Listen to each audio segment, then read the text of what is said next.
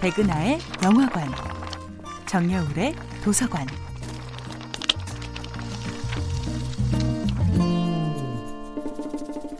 안녕하세요.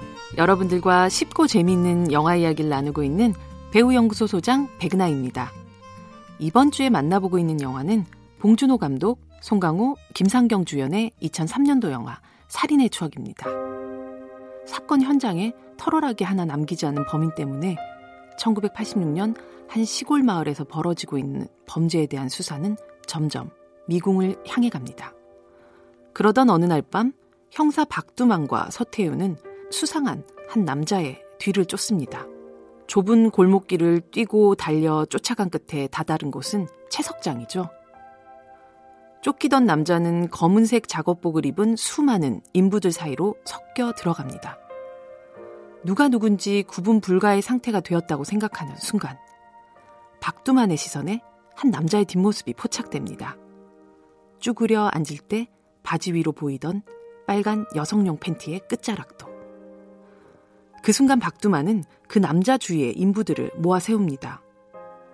영문 몰라 쳐다보는 인부들의 얼굴은 어딘가 모두 범인처럼 보이기도 하죠. 그때 박두만이 빨간 팬티 남자의 목덜미를 확 잡으며 말합니다. 내 눈을 똑바로 보실까? 어? 그리고 마침내 드러나는 그의 빨간 팬티. 평소 시골 형사 박두만의 수사 방식을 의심하고 못 믿어했던 서울 형사 서태훈이 놀란 눈으로 쳐다보자 박두만은 수통의 물을 벌컥벌컥 마시며 천연덕스러운 곁눈질로 쳐다봅니다. 마치 봤냐 이 자식아 나 이런 사람이야 하는 눈빛을 보내면서 말이죠. 이미 확실한 물증을 근거로 하고 있지만 마치 본능으로 범인을 잡은 것처럼 펼치는 박두만의 퍼포먼스. 이 장면은 바로 배우 송강호의 연기 방식을 설명할 수 있는 씬이기도 합니다. 사실 송강호는 분명한 근거를 만들어 캐릭터에 접근하는 매우 이성적이고 분석적인 배우입니다.